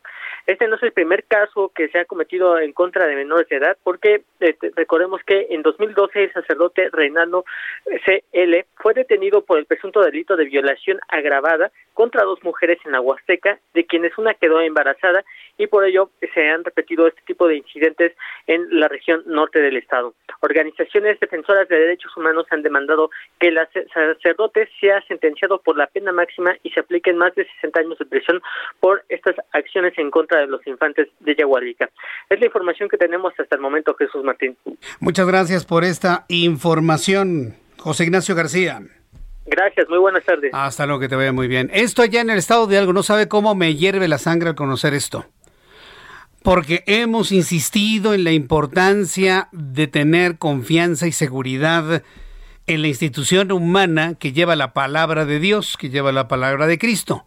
Pero si estos tipos están tan enfermos como para violar a menores de edad, algo se tiene que hacer. Y lo primero que tenemos que hacer es primero denunciarlos, evitar que sus jefes, sus patrones los oculten llevándolos a otras diócesis y que se pudran en la cárcel, sea quien sea, sea el sacerdote que sea, que se pudra en la cárcel. Y usted y yo, católicos y no católicos, debemos insistir en castigos ejemplares contra estos torbos, enfermos de la cabeza, de su espíritu, de su alma y de su ser. Vamos con toda la información financiera el día de hoy con Héctor Vieira. La Bolsa Mexicana de Valores concluyó la sesión de este martes con una ganancia del 0.91%, al avanzar 434.08 puntos, con lo que el índice de precios y cotizaciones, su principal indicador, se ubicó en 48.203.95 unidades. En el mercado cambiario el peso se recuperó 0.63% frente al dólar estadounidense, al cotizar en 20 pesos con 3 centavos a la compra y en 20 pesos con 59 centavos a la venta en ventanilla. El euro por su parte se cotizó en 24 pesos con 5 centavos a la compra y 24 pesos con 64 centavos a la venta. La Comisión Federal de Competencia Económica emplazó a diversas empresas gaseras y personas físicas por su probable responsabilidad en la realización de acuerdos ilegales para manipular precios o repartirse el mercado de la distribución y comercialización de este combustible en el país. El Instituto Mexicano de Ejecutivos de Finanzas elevó las expectativas de crecimiento para el país durante 2021 al 4%, aunque advirtió que no hay condiciones para un mayor crecimiento económico, lo que podría derivar en un periodo de cuatro años perdidos. Tras alcanzar un máximo histórico el pasado fin de semana que lo colocó por encima de los 60 mil dólares, el Bitcoin sumó su segunda baja consecutiva de la semana, al situarse en 55 mil 210 dólares por unidad, lo que representa una caída de 95 dólares en comparación con su nivel alcanzado ayer lunes. La plataforma Uber anunció este martes que reconocerá a sus 700.000 socios conductores en el Reino Unido como empleados de la compañía, con lo que recibirán un salario mínimo inicial de 8.72 libras por hora, que subirá a 8.91 a partir de abril, además de que gozarán de vacaciones pagadas. Informó para las noticias de la tarde Héctor Vieira. Muchas gracias Héctor con toda la información financiera del día de hoy. El reloj marca las 7 y cuarto, las 19 horas con 15 minutos hora del centro de la República Mexicana. Bien, continuamos con la información aquí en el Heraldo Radio. Si nos ponemos a pensar, ¿se usted de cuando en tiempos de Enrique Peña Nieto se habló de la reforma educativa? Y que la reforma educativa, la reforma educativa, reforma que finalmente el gobierno de López Obrador echó atrás. No quedó ni un punto ni una coma. Pero mire, ni nos preocupemos usted y yo, lo que se dijo en tiempos de Peña Nieto de una reforma educativa, en realidad era una reforma administrativa a la educación. Y pues López Obrador le echó para atrás porque había que pagarle el favor de los maestros de haber votado por Morena. Así de clarito, señores. El Magisterio Nacional se convirtió en voto corporativo, voto duro en favor de, de Morena. ¿Cómo pagarles? Quitando una reforma que les ponía exámenes a los maestros. Para que los que no sepan ni la O por lo redondo, pues pasen de panzazo y este país siga siendo un país de panzazo. esa es la realidad. Pero hablar de una reforma educativa de fondo, eso no se ha abordado. ¿eh? ¿Y qué debemos entender como una reforma educativa? Pues eh, un cambio en los modelos educativos. una evolución de la forma de educar a los niños, porque hoy en algunas escuelas, inclusive algunas privadas, se les sigue educando a los niños de hoy, con la tecnología de hoy, con la información que tienen el día de hoy, con la inteligencia que tienen el día de hoy, con métodos de mediados del siglo pasado. Y lo he visto. Con los mismos métodos del siglo pasado. Y esos mismos métodos tratados de impartir a través de la tecnología, a través de Internet, el fracaso es redondo. No hay niño que aguante más de una hora y media, dos horas frente a una pantalla de computadora o más de una hora frente a la pantalla del televisor viendo lo que se ofrece. Entonces, ¿ante qué estamos? Ante la posibilidad de que el COVID, un virus, nos obligue, no nada más a México, sino al mundo entero, a verdaderamente cambiar el modelo educativo. Es decir, estamos ante la posibilidad, no la posibilidad, la exigencia de una verdadera revolución educativa con lo que le estoy planteando. Para hablar sobre esto, y me da mucho gusto saludar a Paulina Hernández, ella es directora de Mexicanos Primero, capítulo Jalisco, a quien yo le agradezco estos minutos de comunicación con el auditorio del Heraldo Radio. Paulina, bienvenida, gusto en saludarla. Muy buenas noches ya. Paulina Hernández, está usted al aire, bienvenida, gracias por estar con nosotros, buenas noches.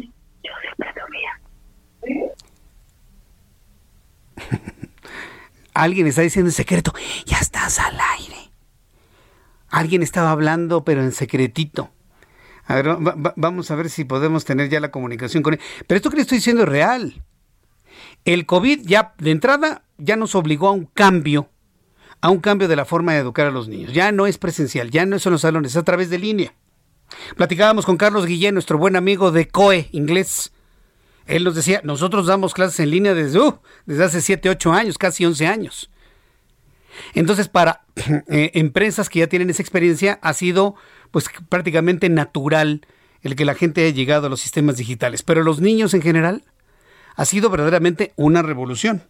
Paulina Hernández, me da mucho gusto saludarla. Bienvenida.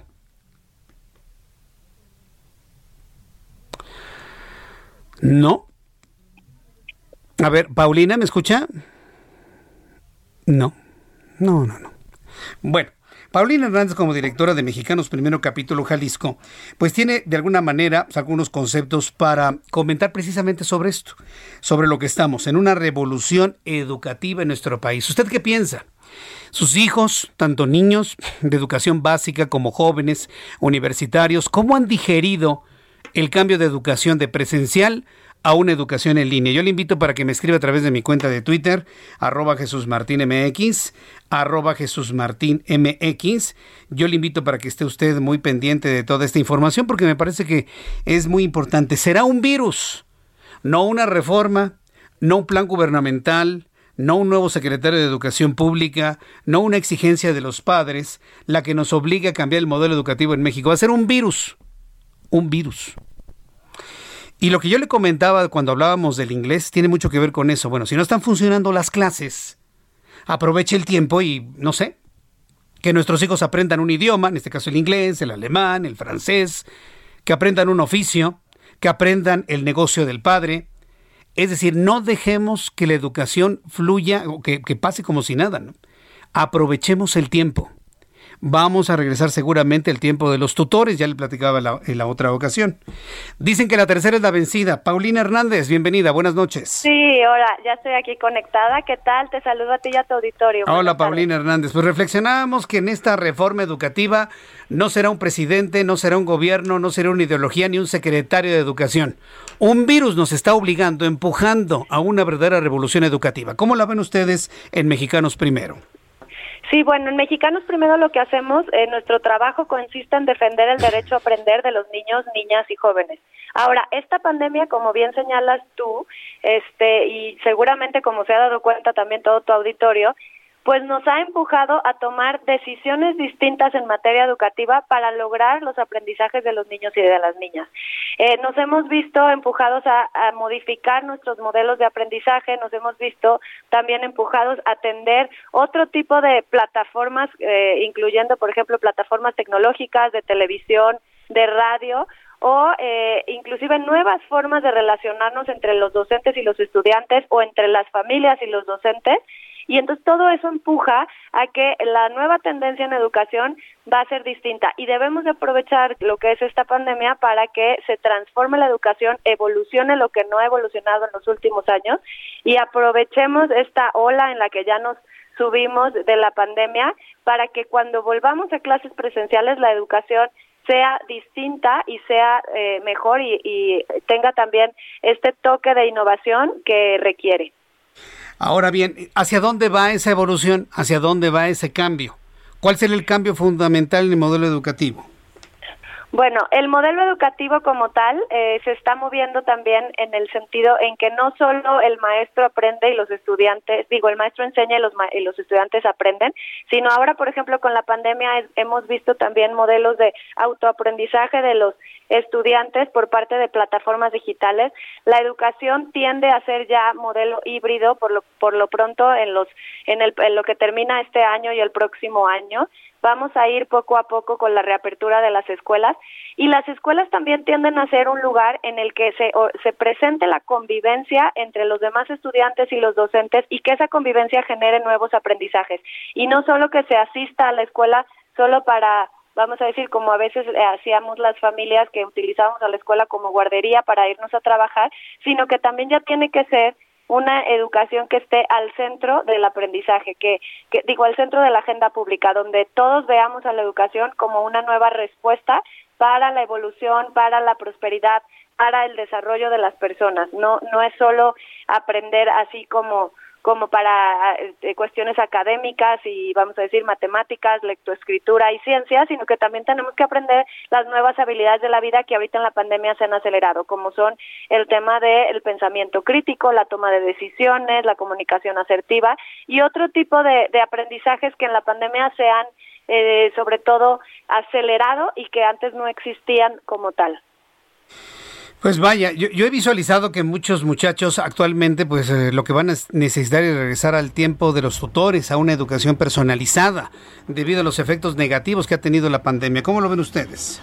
Bueno, en el, en el estado de Jalisco te habrás dado cuenta que la decisión que se tomó eh, para este ciclo escolar fue de asesorías eh, personalizadas entre un docente y un estudiante de 40 minutos y esos docentes iban revisando el, el avance, porque no era una clase como tal, sino el avance de cada estudiante en lo que se les iba dejando en las plataformas digitales o en lo, en lo que se les entregaba vía WhatsApp o vía inclusive hasta copias fotostáticas, ¿no? Entonces, eso es una manera de ir avanzando. También ahorita en el estado de Jalisco se decidió a partir de marzo tener grupos de seguimiento académico, que son grupos más pequeños. Paulina, voy a ir a los anuncios y de regreso a estos mensajes redondeamos esta información que nos has dado, por favor. Anuncios y regresamos. Escuchas a Jesús Martín Mendoza con las noticias de la tarde por Heraldo Radio, una estación de Heraldo Media Group.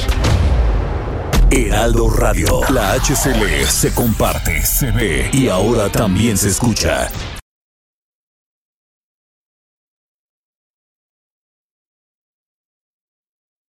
Heraldo Radio, la HCL se comparte, se ve y ahora también se escucha. Escucha las noticias de la tarde con Jesús Martín Mendoza. Regresamos. Buenas tardes, amigos del Heraldo Radio. Como siempre es un gusto estar con ustedes aquí en las noticias de la tarde con Jesús Martín Mendoza.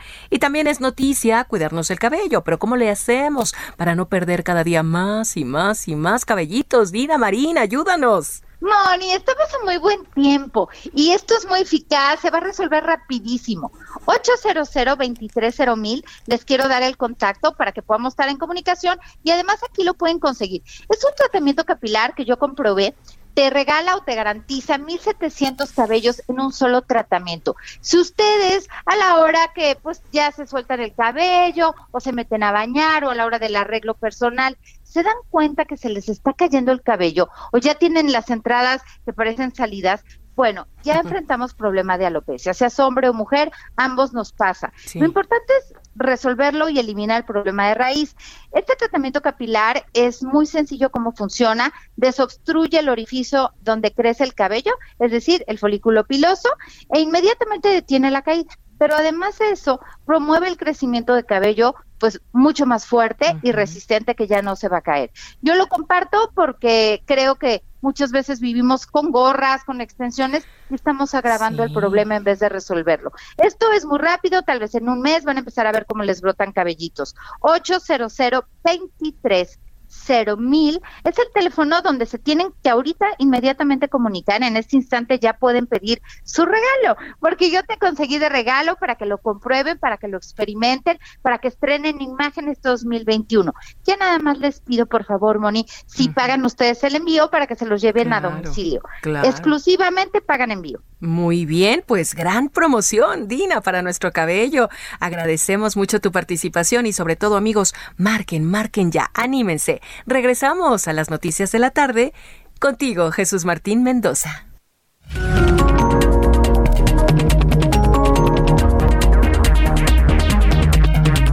Son las 7.32, las 7.32 horas del centro de la República Mexicana. Seguimos conversando con Paulina Hernández, directora de Mexicanos Primero Capítulo Jalisco.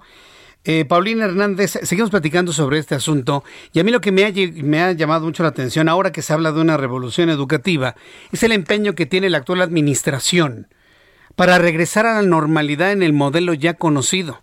Les notamos una prisa, les notamos una desesperación, eh, apéndices de la intención gubernamental de algunos disque grupos de padres de familia que tuve aquí, que sin importarles que no hay semáforo en verde, dicen, no, no, ya hay que regresar. ¿Por qué la prisa de, regresar al modelo ya superado, al modelo ya rebasado, Paulina?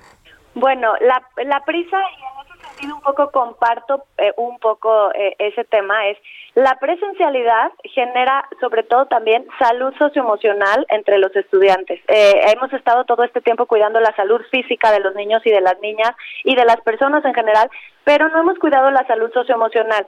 Y para que eso este, se, propicie, es necesario que convivamos con gente de nuestra edad y aprendemos mejor además, porque somos seres sociales, de, la, eh, de esta relación con otros estudiantes y con los docentes de manera presencial. Ahora, en lo que sí tienes razón es que tiene que cambiar la educación y en eso coincido contigo. La educación tiene que revolucionarse, tiene que cambiar, no podemos volver a los modelos anteriores tal y como estaban, sino que ya tenemos nuevas maneras de aprender. Creo que es urgente que, por ejemplo, todas las escuelas tengan conectividad.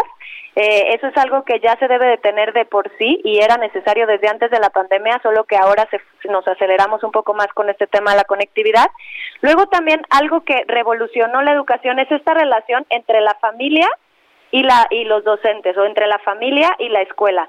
Eh, antes había como ahí una una eh, situación que no había esa comunicación como ahora. Ahora ya hay mucha empatía de parte de los docentes de lo que pasa en casa y mucha empatía de parte de, de, las familias de lo que pasa en la escuela o del proceso este de educación y de aprendizaje. Y entonces eso tiene que cambiar y debemos de aprender de lo que vivimos este año para que la relación y sea un trabajo en, en colectivo entre la educación, entre la familia y la escuela para el proceso educativo de los niños y de las niñas. Y bueno, otro, otro tema, porque ese es un tema de corresponsabilidad.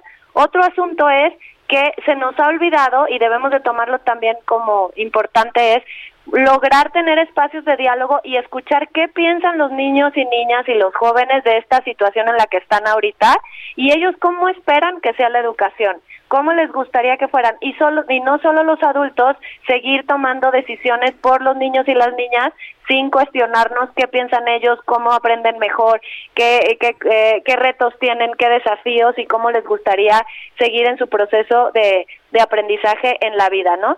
Y por último, eh, algo que comentabas antes del corte, es, tú hablabas de educación personalizada yo lo que creo es que se tienen que tomar las decisiones de acuerdo al contexto. No es lo mismo una escuela en una zona rural a una escuela en una zona urbana. No es lo mismo una escuela que tiene mil estudiantes y otra que tiene 150. No es lo mismo escuelas que tienen espacios de recreo al aire libre y que tienen mucha ventilación y otras que tienen otras condiciones, ¿no? Eh, te comento, en el estado de Jalisco hay municipios que tienen 11.5%, digo, 11.5 de grados de escolaridad, como Zapopan, y hay otros como Mezquitic que tienen 5.9. Entonces las decisiones tienen que ser diferenciadas e incluyentes.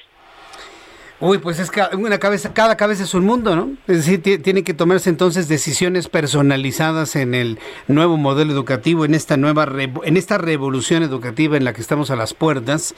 Pues vamos a ver finalmente cómo, cómo se van modificando las cosas, Paulina Hernández. Y bueno, ustedes aportando ideas, nosotros informándolas al público. Y agradezco mucho a Mexicanos Primero, capítulo Jalisco, que se hayan puesto en contacto con nosotros. Muchas gracias, Paulina. Muchas gracias, Jesús, y saludo a tu y a tu auditorio. Saludos, que te vaya muy bien. Es Paulina Hernández, directora de Mexicanos Primero, capítulo Jalisco. Son las 7.36. Las 7.36 horas del centro de la República Mexicana. Tenemos datos de COVID-19. Súbale el volumen a su radio, por favor. Ya tenemos los datos al día de hoy. Y es martes. Si tomamos en cuenta que en martes fluye más información de personas contagiadas y de personas fallecidas.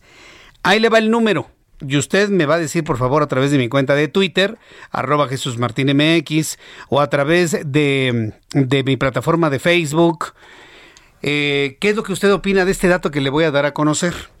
Con base en lo que ha dado a conocer la Secretaría de Salud, al día de hoy se registran en México 2.169.007 transmitidos con el virus SARS-CoV-2 de manera acumulada, por supuesto, en todo este tiempo, desde el año pasado. De ayer al día de hoy, ¿sabe cuántos se sumaron? 1278. 1278 transmitidos, infectados de COVID. Mil.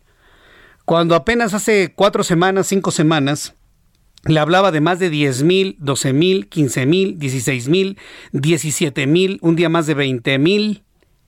Ahora estamos hablando de solo 1.278, claro, concediendo que los datos sean reales. Personas fallecidas suman al día de hoy, mexicanos, 195.119. ¿Sabe cuántas personas fallecieron de ayer al día de hoy? 175, nada más, 175. Ya no estamos ante los 1700, 1800, 1500, 1400, los 900 diarios, 900, 900, 800, 800, 1000 diarios, 1000 diarios, no. Ni siquiera 400 ni 300. Estamos hablando de una suma de 175 mexicanos muertos, nada más. Son muchos de todas maneras, pero estamos hablando de un mil por ciento menos de lo que le venía informando hace apenas unas semanas. Esto es verdaderamente sorprendente. Si estos datos son reales, con toda la falta de credibilidad que tienen los datos y sus voceros, lamentablemente, pero si esto es real, podría ser esperanzador. Y nos va a dar un contraste muy importante, muy importante de lo que va a suceder después de la Semana Santa y la Semana de Pascua. 175 muertos. No había cifra más baja desde hace un año. ¿eh? Bajó de manera significativa. El índice de letalidad sigue siendo el mismo. ¿eh? Proporcionalmente hablando, se siguen muriendo nueve personas de cada 100 que se infectan. El índice de letalidad reporta el día de hoy exactamente igual que ayer, 8.99%. Son las 7.39, las 7.39 horas del centro de la República Mexicana. En la línea telefónica, Raúl Juan Contreras Bustamante, director de la Facultad de Derecho Ataques del presidente Andrés Manuel López Obrador en contra de los jueces. ¿De dónde? De la Universidad Nacional Autónoma de México. Doctor Raúl Juan Contreras, me da mucho gusto saludarlo. Bienvenido. Gracias por estar con nosotros. Al contrario, muy buenas noches, Jesús Martín, a tus órdenes. Gracias, es un verdadero honor tener en nuestro programa de noticias. A mí me ha preocupado mucho ver a un presidente que no respeta al Poder Judicial, ver a un presidente que le da órdenes al presidente de la Suprema Corte de Justicia de la Nación, Arturo Saldívar, que ningunea a los dos jueces que han generado estas suspensiones provisionales por la reforma de la ley de la industria eléctrica y peor aún, un presidente que pasa por encima del juicio de amparo, que es lo que me parece gravísimo. En la Facultad de Derecho de la Universidad Nacional Autónoma de México, ¿cómo están viendo la actitud del presidente ante el Poder Judicial de nuestro país? Fíjate que lo estamos tratando de ver desde un punto de vista académico, como uno de los episodios más que se han venido dando durante esta administración en la relación entre los poderes este, de la federación. Nos llama la atención, lo estudiamos, tratamos de ir haciendo un análisis y estamos atentos de ver cómo va evolucionando el Estado constitucional de derecho, porque finalmente pues hay que recordarle a nuestro auditorio que todas las autoridades tienen un ámbito de facultades y tienen también un ámbito de responsabilidades de colaboración y de equilibrio entre los poderes. Así que es un episodio interesante que estamos nosotros tratando de ver con mucho cuidado y objetividad. En ese cuidado y en esa objetividad, ¿tiene razón el presidente de la República de exigir al, al, presidente de la Suprema Corte de Justicia de la Nación y que lo revise el Consejo de la Judicatura el actuar de estos jueces? Pues eh, en este en este serie de episodios, pues no deja de ser interesante, por ejemplo, cómo el Poder Legislativo sí atendió eh, eh, la solicitud del presidente cuando dijo que a la, que a la iniciativa de la ley eh, de energía eléctrica no se le iba a tocar una coma y no le tocaron una coma. Y sin embargo ahora vemos cómo de alguna manera respetuosa el presidente de la Suprema Corte le dice vamos a atender este la, la, esta, esta, esta denuncia en los términos que establece la Constitución, pero desde luego dejando claro que los jueces tienen autonomía e independencia. Este creo que de alguna manera eh, desde la academia pues estamos en favor que se deba de permitir a los órganos jurisdiccionales hagan su trabajo constitucional respetando su autonomía e independencia. Si hay alguna inconformidad, pues hay recursos que se pueden interponer que están establecidos en la Constitución y en la ley. No no es este una manera eh, digamos común que se haga a través de estos procedimientos y de cartas que normalmente pues en, el pasado este eh, sabemos que, que la que la comunicación entre los titulares de los poderes se debe de dar yo me imagino pues que hay red roja y que se pueden platicar este tipo de cosas pero cuando se hacen evidente a través de, de, de, comunicaciones que, que son públicas pues entonces nos llama la atención cuál es en el fondo el objetivo que se busca en esta relación entre los dos poderes. Bueno, yo, yo, creo que es evidente, ¿no? desde mi punto de vista es clarísimo. Si hay un protocolo de comunicación entre el Poder Ejecutivo y el Poder Judicial, es decir, que se puedan hablar por un teléfono rojo el presidente de la República, López Obrador, y el presidente de la Suprema Corte de Justicia, Arturo Saldívar, el que el presidente mediatice una carta que le envía, pues es claro el objetivo, decir que el Ejecutivo está por encima del Poder Judicial. Por muy respetuosa que sea la carta, el presidente de este país le está ordenando al presidente de la Suprema Corte de Justicia y eso no es respetar, no es respetar la división de poderes en México. ¿Se puede plantear eso? Fíjate Jesús Martín que yo creo que, que a mí me daría mucho más este, preocupación que este tipo de comunicaciones en los términos que tú lo dices no se hicieran públicos. En el momento que todos conocemos la misiva, pues sabemos que no es a través de intimidación o de amenaza cómo se pueden dirimir las inconformidades entre los poderes, sino que tienen que ser dentro de los cauces que se señalan en la propia Constitución para que esto sea un Estado constitucional y, democrático de derecho. Entonces, finalmente llama la atención de toda la, la, comunidad académica, de, la, de los medios de comunicación y de los propios integrantes de los poderes, que desde luego hará que, que, la, que la forma en que tenga que proceder la, eh, el Consejo este, de la Judicatura Federal sea mucho más cuidadosa que si no hubiera habido comunicación. Yo creo que en el fondo la propia Constitución establece cuáles son los límites de cada poder y tendrán el Poder Judicial que defender pues sus facultades y su autonomía. Eh, doctor Contreras, pero es una clara intimidación. El presidente está intimidando a estos dos jueces, a Rodrigo de la Pesa López Figueroa y a Juan Pablo Gómez Fierro. Es una intimidación decir, a ver si es de tu competencia, a ver si es tu atribución el poder decidir sobre este tema. Es una intimidación a todas luces. Doctor, ¿usted cómo lo ve? Sí, es, es, un procedimiento poco usual. Eh, hay que recordarle a nuestro auditorio pues que una suspensión provisional no es de ninguna manera una resolución definitiva. Ah, claro, es simplemente un procedimiento que se tiene que seguir y cuando hay elementos porque se considera que hay una ley inconstitucional, pues en esencia, este, cuando hay una ley inconstitucional, en esencia es una ley violatoria de los derechos humanos. Entonces, en el momento que un juez encuentra elementos, pues concede la suspensión provisional en tanto eh, entra al fondo del asunto. Es decir, ni siquiera era un asunto que estuviera este, concluido como para que nosotros pudiéramos pensar que, hubo algún abuso o alguna transgresión. Creo que de alguna manera, de todos modos, esta llamada de atención, pues finalmente va, va a obligar a que el asunto se revise con muchísimo más cuidado y la academia, los medios de comunicación y todo el mundo estará muy pendiente de cómo se resuelve. Entonces, ¿usted sí está de acuerdo que el presidente le haya llamado la atención a los jueces?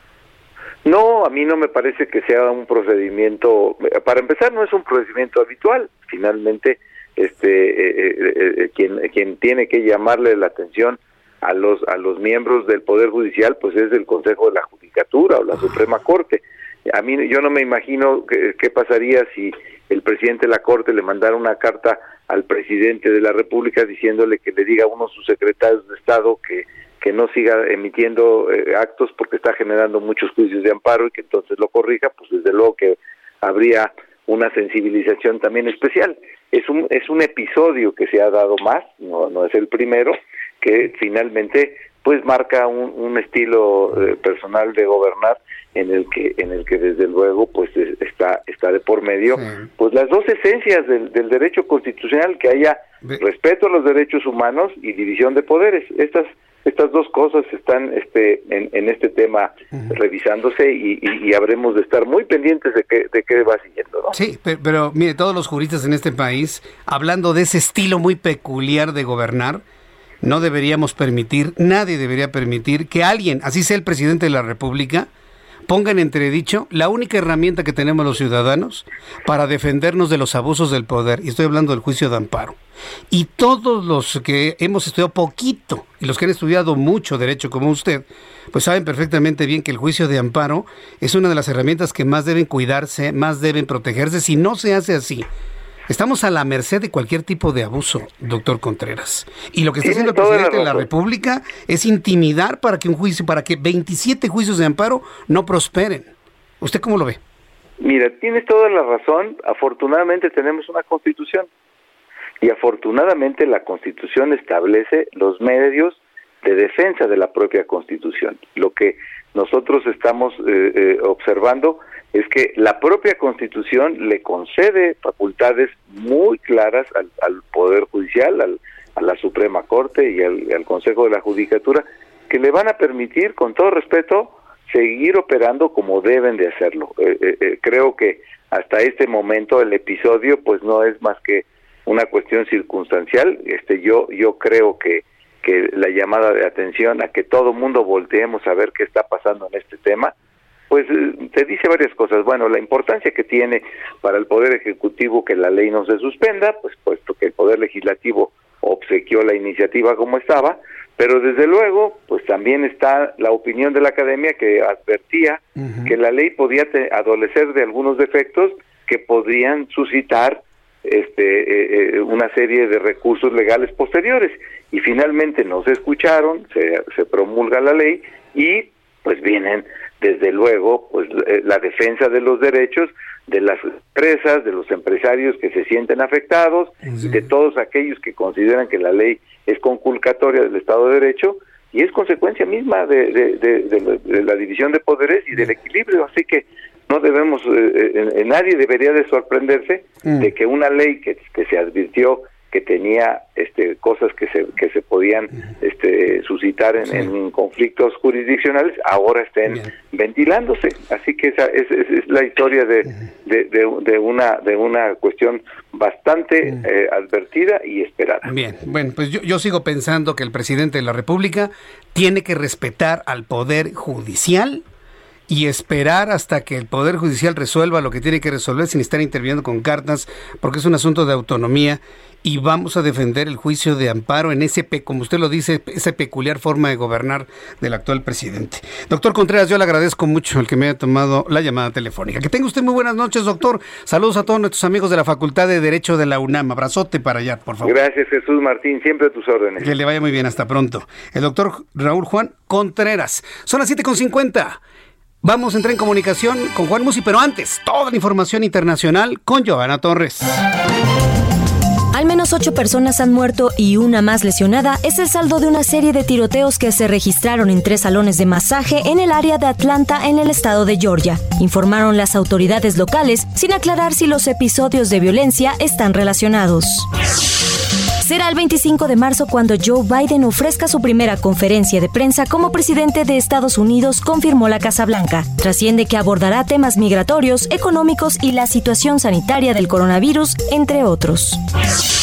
El duque de Edimburgo, esposo de la reina Isabel II, regresó al castillo de Windsor este martes tras permanecer un mes hospitalizado, lo que a sus 99 años había hecho temer por su vida en un momento complicado para la monarquía británica. Mientras el COVID sigue haciendo estragos en Brasil, el presidente Jair Bolsonaro eligió este día a su cuarto ministro de Salud, en este caso el titular del Colegio de Cardiólogos, quien en el pasado se ha pronunciado a favor del mandatario conservador. El primer ministro británico Boris Johnson anunció hoy que el Reino Unido incrementará su arsenal de ojivas nucleares en más de un 40% para garantizar su seguridad en un entorno internacional de profundas tensiones políticas y nuevas amenazas tecnológicas. Para Noticias de la Tarde, Giovanna Torres. Gracias, Giovanna Torres, por la información internacional. Gusto en saludar a Juan Musi, analista financiero. Mi querido Juan, gracias por tomar nuestra comunicación como todos los martes. ¿Cómo estás, Juan? Mi querido Jesús Martín, qué gusto saludarte. Muy buenas noches. Pues bien, fíjate que hoy te quiero contar de un asunto que, creo que vale la pena tocar eh, para darle seguimiento a, lo que veníamos platicando en las últimas semanas y tiene que ver con la inflación y cómo la recuperación económica en algunos países pues preocupa que pueda traer consigo un incremento en los precios. Simplemente ve a Estados Unidos, creo que es el mejor ejemplo, en donde pues ya se han vacunado más de 100 millones de americanos, en donde ya se están repartiendo cheques de 1.400 dólares a muchos millones de norteamericanos también. Eh, este paquete famoso de estímulos que, que importa en total 1.9 trillones de dólares. Y bueno, pues yo creo que son las dos claves para tener una recuperación económica. Entre paréntesis, en México ni una ni otra. Aquí no tenemos apoyos ni estímulos del gobierno, es entendible, no, no tiene dinero y el dinero que tiene prefiere asignárselo a programas sociales y a otro tipo de, de cosas, sobre todo cuando ya estamos tan cerquita de las elecciones de junio. Y tampoco hay una estrategia de vacunación exitosa, porque estas dos llevadas de la mano, pues evidentemente, eh, ahora sí que eh, y dan, dan como resultado una recuperación económica. Y eso en Estados Unidos está siendo un foco de preocupación porque cuando la recuperación económica viene de una depresión como la que vivimos en el 2020, eh, pues prácticamente todo el mundo, pues este rebote fuerte lo que hace es que eh, con estos cheques y esta gente que va a salir con poder adquisitivo, poder de compra y demás, incrementa los precios y te sube las tasas de interés, es decir, los inversionistas, si sube la inflación, pues quieren rendimientos por arriba de la inflación. Esto ha distorsionado por completo a los mercados financieros porque si la inflación sube, mucha gente que estaba invertida en bolsa prefiere invertirse en bonos, aunque la tasa sea chiquita, pero la tasa empieza a incrementar y prefiere sacar su dinero de las bolsas, se pone en bonos, aunque sea, como te digo, a recibir tasas chiquitas, pero que van aumentando y con la seguridad de que no puede bajar. Y esto ha provocado que de México esté saliendo mucha inversión eh, financiera de extranjeros que tenían su dinero aquí en México. Y ese es el primer factor que te quería comentar que viene acompañado de una salida de capitales masiva. oye Juan, ¿te puedo pedir un favor? ¿Podemos seguir platicando mañana? ¿Tendrías algún tiempo que me regales para mañana miércoles seguir platicando contigo sobre el otro factor, por favor? Sí, claro, con muchísimo gusto. Porque en este momento, pues prácticamente el programa se me acabó y ya la máquina nos va a acordar. Juan S. Musi es tu, tu Twitter, ¿verdad, Juan? Esto fue las noticias de la tarde con Jesús Martín Mendoza. Heraldo Radio. ACAST powers the world's best podcasts. Here's a show that we recommend. The Real Housewives is a guilty pleasure for most, but if you're looking to not feel guilty about that pleasure, tune in to Everything Iconic with me, Danny Pellegrino, where I break down all the messy moments and behind the scenes antics of Bravo's popular franchise. And on Everything Iconic, I also interview celebrity guests like Kelly Ripa, Kiki Palmer, Drew Barrymore, Cameron Diaz, and more about their guilty pleasures, their past work, and so much more. So if you're pop culture obsessed and find yourself watching way too much reality TV like me, tune in to Everything Iconic with Danny Pellegrino wherever you listen to podcasts. ACAST helps creators launch, grow, and monetize their podcasts everywhere. ACAST.com.